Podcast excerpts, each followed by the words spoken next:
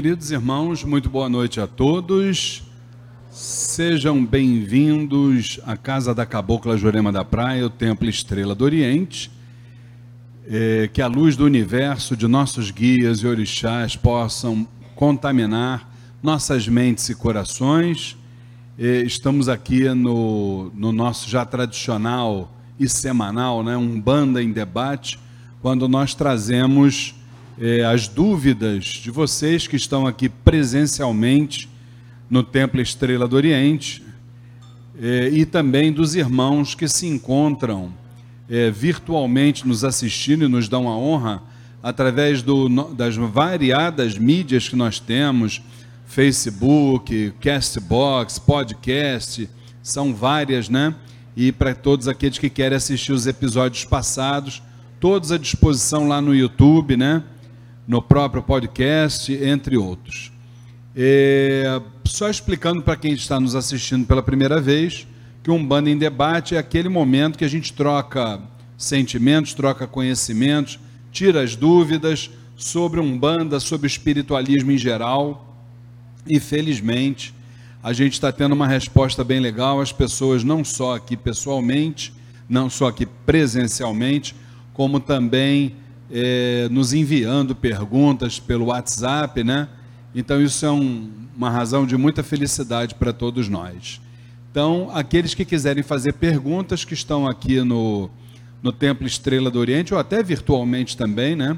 Aqui no, no TEL, quem quiser fazer pergunta é só levantar a mãozinha, está ali o nosso irmão Cristiano, leva o, o microfone para vocês e aqueles que também estiverem virtual, eh, de forma virtual, é só perguntar e o nosso irmão Felipe nos passa aí as perguntas e tal. Já tem a primeira aí, Cristiano? Já? Boa noite, pois não? Boa, no... boa noite. Como é seu nome? Carlos. Oi, Carlos, pois não? Sr. Fernando, eu ganhei numa rifa de uma gira de cigana aqui uma imagem de uma cigana muito bonita. Certo. Cigana Esmeralda, e eu tenho um carinho muito grande por ela.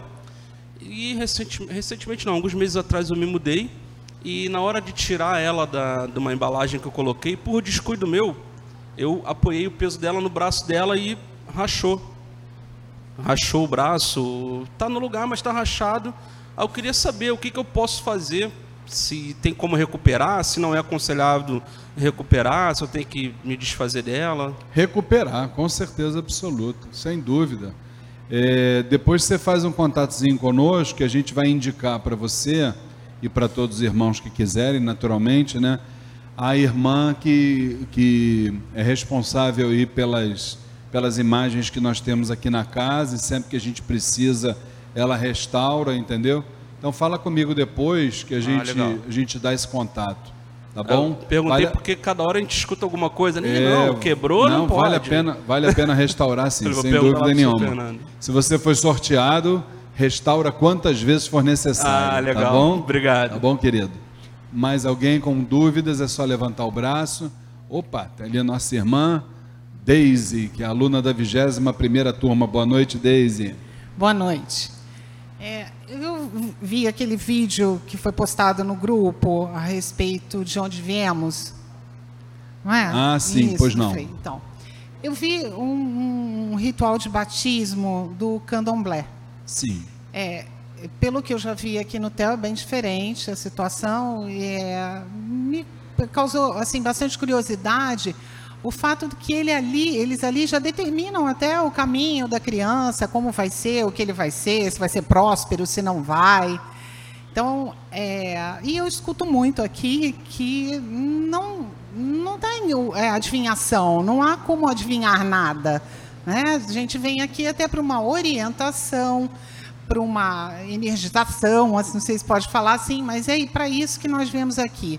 Então, eu queria saber isso, assim, é, como você vê essa questão, né? Como eles colocaram ali com é, aquela a, criança? Uh é, a pergunta é bem, bem legal porque esse vídeo eu peguei no, no grupo da Comissão de Combate à Intolerância Religiosa, da qual a nossa instituição faz parte já há muitos anos. E esse é um vídeo preparado, se não me engano, até pelo, pelo, pelo grupo de comunicação da, da Globo e ali mostra alguns segmentos religiosos e filosóficos tentando explicar essas questões das nossas origens.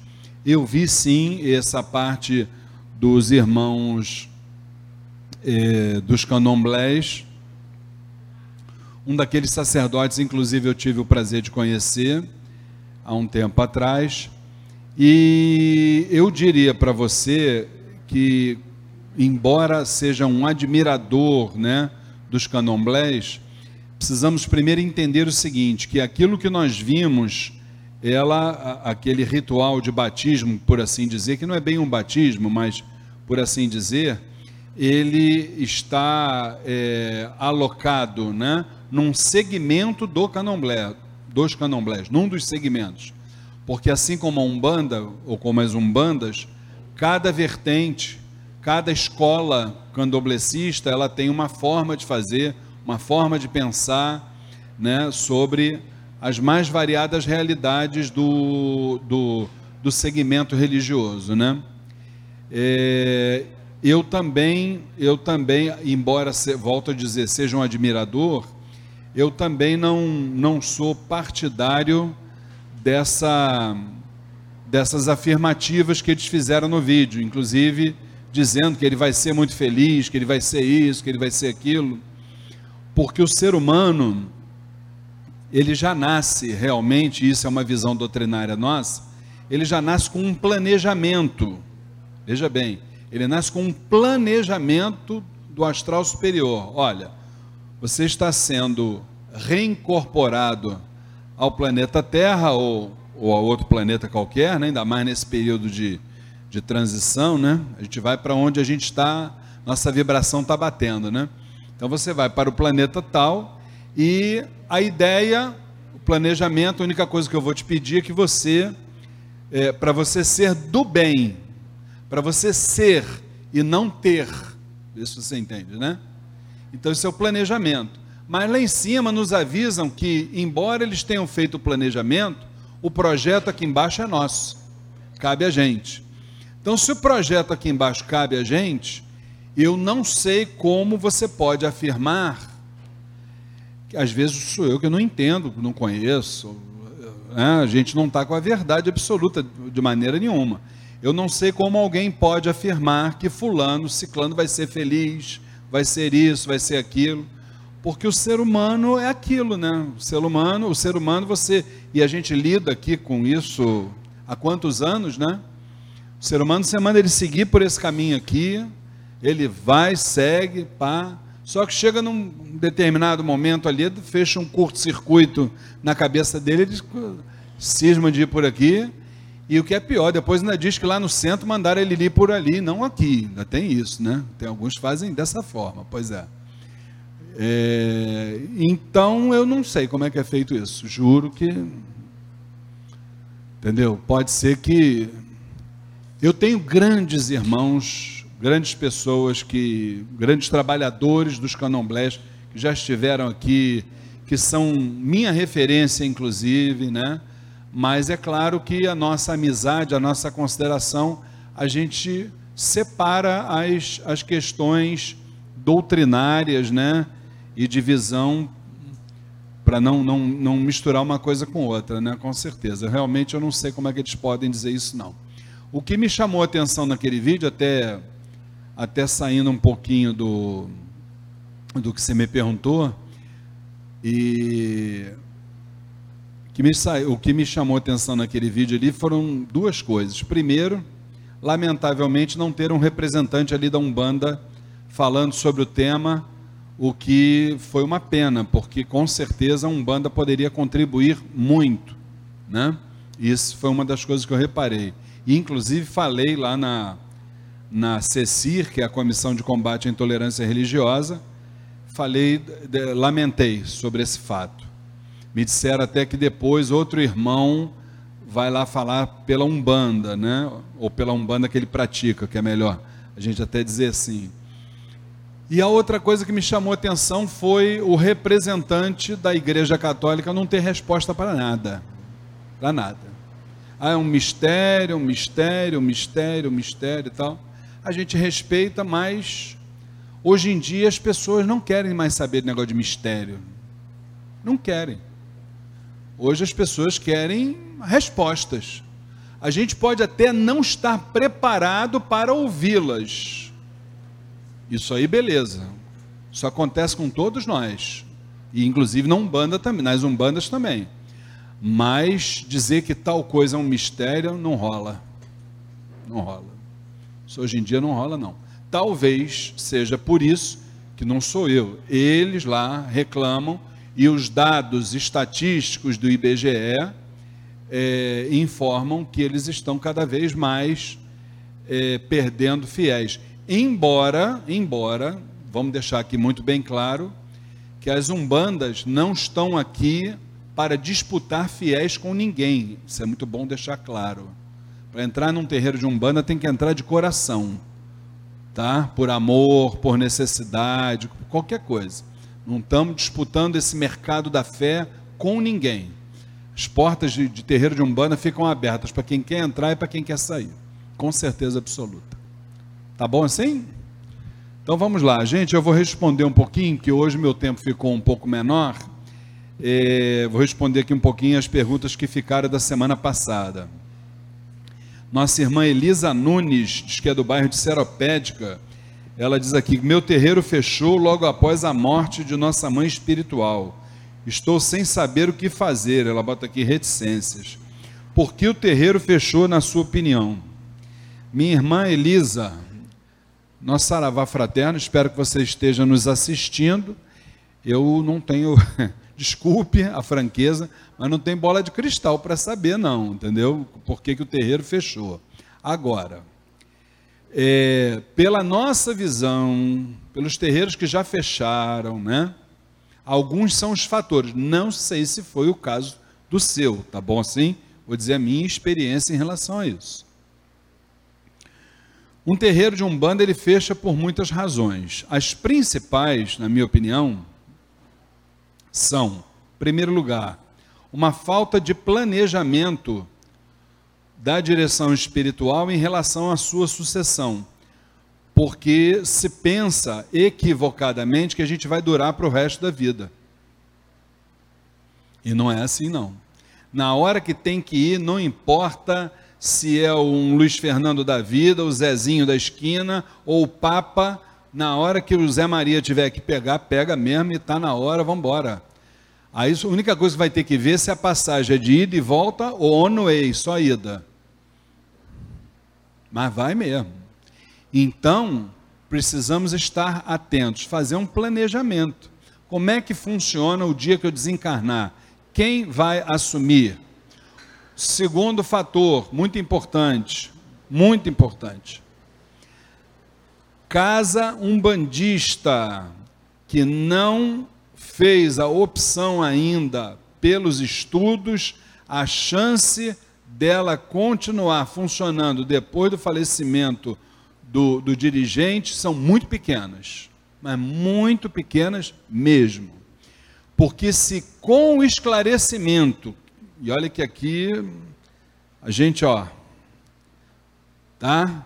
A gente ensina todo dia, bababá, tal, tal, estudo disso, estudo daquilo, estudo disso, estudo daquilo. Toda hora o ego vai lá em cima, Tu imagina sem estudo nenhum. Imagina. Eu conheci uma, uma casa, que a dirigente chamou o pessoal todo, o grupo, botou todo mundo sentado aqui, que o, o, momento mais difícil de uma casa de umbanda é quando o dirigente falece.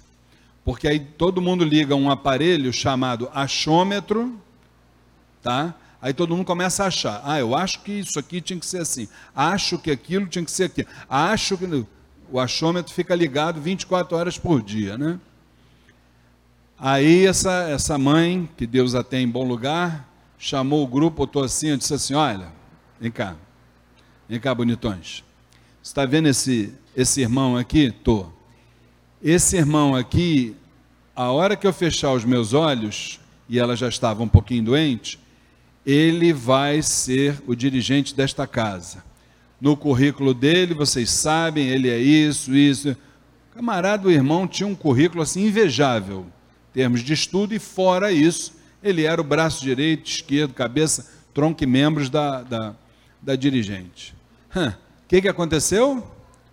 O dia que a senhora fechou os olhos, meu amigo Jesus amado, era um negócio de ego assim, ó, lá para cima, pá, pá, lá para cima, os egos assim, todos aflorados, né?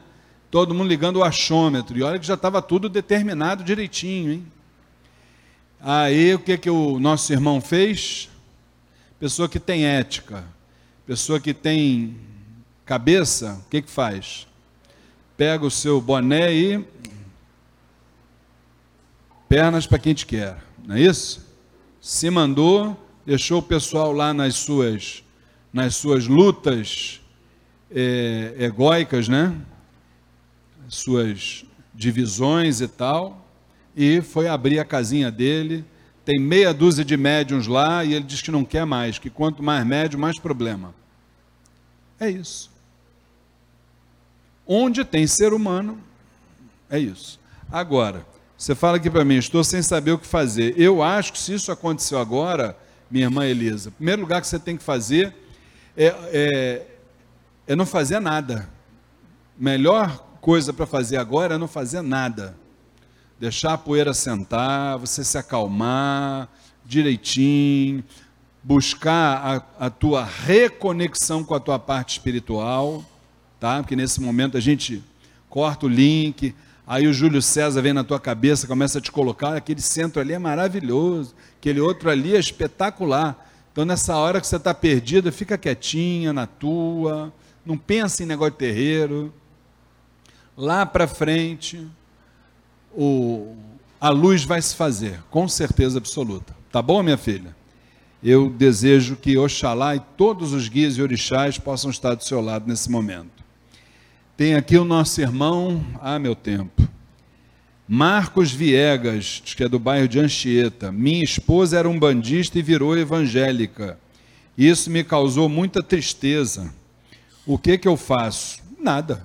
Ué, ah, nada. Ué. Isso é problema, meu irmão? O problema é se a sua, a sua esposa. Desculpe, tá, ô, ô Marcos? Perguntou, você perguntou a mim, eu estou dando minha opinião, né?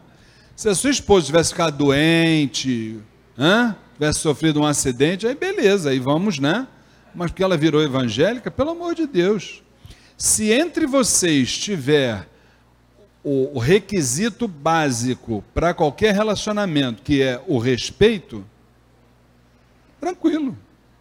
Ela vai para o caminho dela, você vai para o seu. Quando terminar o seu e o dela, vocês voltam para dentro de casa e continuam sendo felizes para sempre, sem problema nenhum.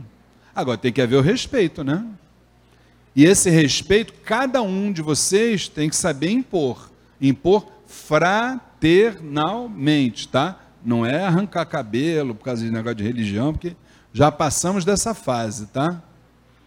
Entendeu? Então, se houver respeito, não há problema nenhum, não. Está tudo em casa, sem problema nenhum. Vejo isso, com, vejo isso como um problema, não, tá, Marcos? Um abraço para você, fica com Deus. Nosso irmão Jair Menezes, bairro de Benfica. O que o senhor nos diz sobre intolerância religiosa do momento? Jair Menezes, meu irmão, espero que esteja nos assistindo, nosso saravá fraterno.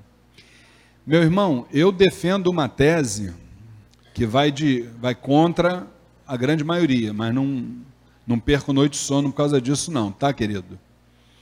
Eu tenho as minhas convicções de que intolerância religiosa não existe.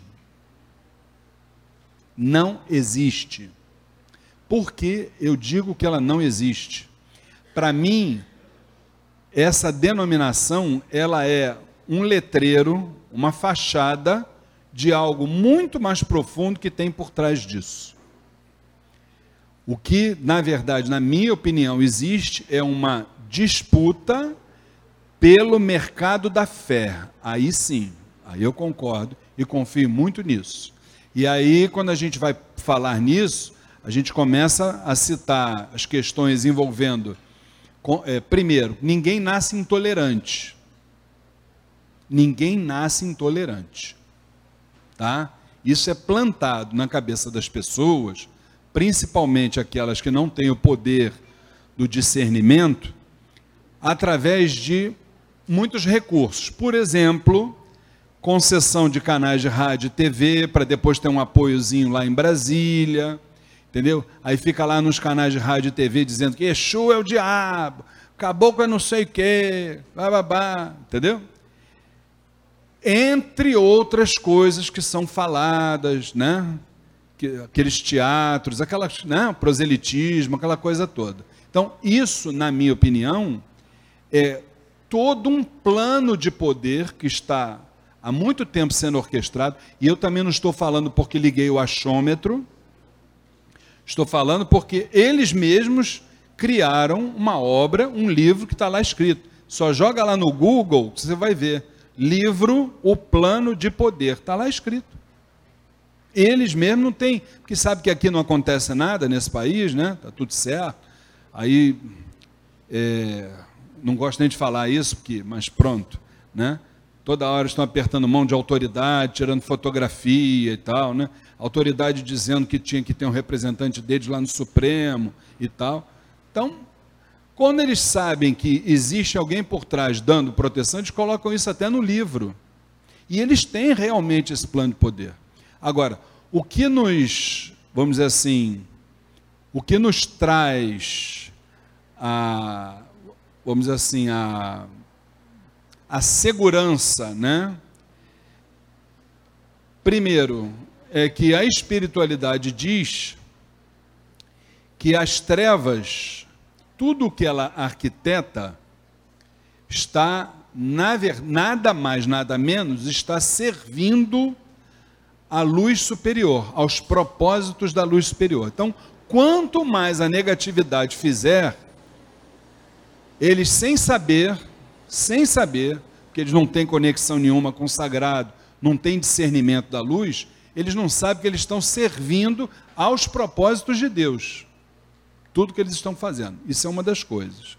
E a segunda é entender que só o bem no final vai prevalecer. Isso aí a gente não tem a menor dúvida disso. Entendeu? Então, vamos em frente. Não problema nenhum não. É claro que orai e vigiai, né? Isso aí não tem a menor dúvida. Mas vamos seguir em frente, tá?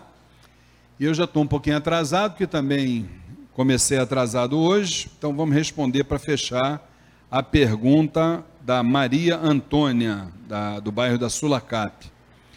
Um familiar meu se suicidou, estou muito triste, porque isso aconteceu. Maria, me perdoe, é, em primeiro lugar, os meus, os nossos sentimentos aqui, né, do Templo Estrela do Oriente, mas me perdoe, eu não tenho como dizer por que, que isso aconteceu. Porque, embora nós estudemos bastante todas as questões envolvendo o espiritualismo, a questão comportamental do ser humano e tal, é, é muito complexo a gente falar por que, que uma pessoa se suicidou porque cada ser humano é uma individualidade, entendeu? Às vezes, esses sintomas, eles já começam a aparecer de forma, inclusive, imperceptível, até para os próprios familiares, entendeu? E aí é, seria muito fácil para nós começar a julgar, é por isso, é por aquilo, é falta de Deus, é falta disso, falta daquilo. Mas se existe um remédio que a parte espiritual nos diz, não só para esse caso do suicídio, mas como para todos eles, o melhor remédio ainda é o acolhimento. Esse é o melhor remédio. Acolhimento da família, acolhimento dos amigos, acolhimento de uma casa religiosa que a gente abre aquela porta ali da frente, a gente não sabe quem é que está entrando aqui, a gente não sabe quais são as causas dos problemas de cada um dos irmãos que entra aqui, mas uma coisa a gente pode generalizar, com certeza, para qualquer mal, seja ele qual for, se nós, como umbandistas, tivermos cumprindo aquilo que a espiritualidade nos determina, que é uma coisa só, é acolher quem bate ali naquela porta, sob qualquer pretexto, acolher, eu acho que nós já estamos contribuindo para que essa pessoa, seja lá quem for, possa sair da sua dificuldade momentânea. Entendeu? Mais uma vez, Maria Antônia, os nossos sentimentos e o que precisar de nós, estamos aqui sempre à disposição. Tá bom? Bem, eu queria, antes de encerrar, aproveitar e passar não só para os irmãos que estão aqui no Templo Estrela do Oriente, presencialmente, como também para os irmãos que nos assistem através das mais variadas mídias que o Templo Estrela do Oriente hoje dispõe. No próximo dia 4 de julho, mês que vem, nós estaremos iniciando a 22 segunda turma do curso A Umbanda Sem Fronteiras, que é o curso de doutrina aqui da nossa casa, do Templo Estrela do Oriente, e também com uma abordagem é, bastante incisiva, terapêutica, né? Então, as aulas acontecem a partir do dia 4 de julho, que é uma quinta-feira, todas as quintas-feiras, de 8 às 10 da noite, por um período de cinco meses, ao final dos quais os alunos recebem um certificado de participação e poderão também, se não estiverem atrelados a um princípio religioso ou filosófico, é, poderão é, pleitear o ingresso no quadro de médiuns da nossa instituição.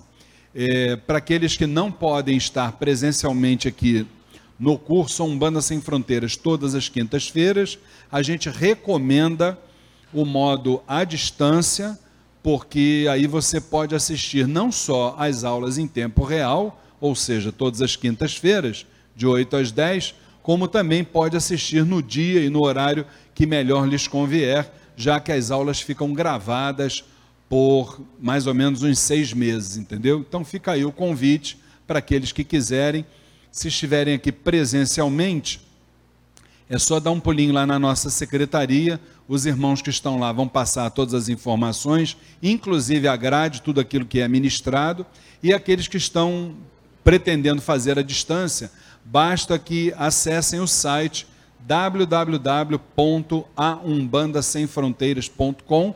Lá você tanto faz a sua matrícula, eh, além das informações, a matrícula presencial ou à distância. Tá bom assim? Fica o convite, então, vamos, vamos a, part, a partir do dia 4 de julho, eh, dialogar sobre a Umbanda, sobre o espiritualismo, sobre a nossa necessidade de crescimento espiritual, né? que é o que o astral superior está propondo para cada habitante aqui desse planeta, e eu tenho certeza, se Oxalá Senhor permitir, que nós vamos estar trazendo mais uma turma de pessoas eh, equilibradas, conscientes, mostrando a elas uma umbanda culta, evoluída, uma umbanda caminho da luz. Tá bom assim?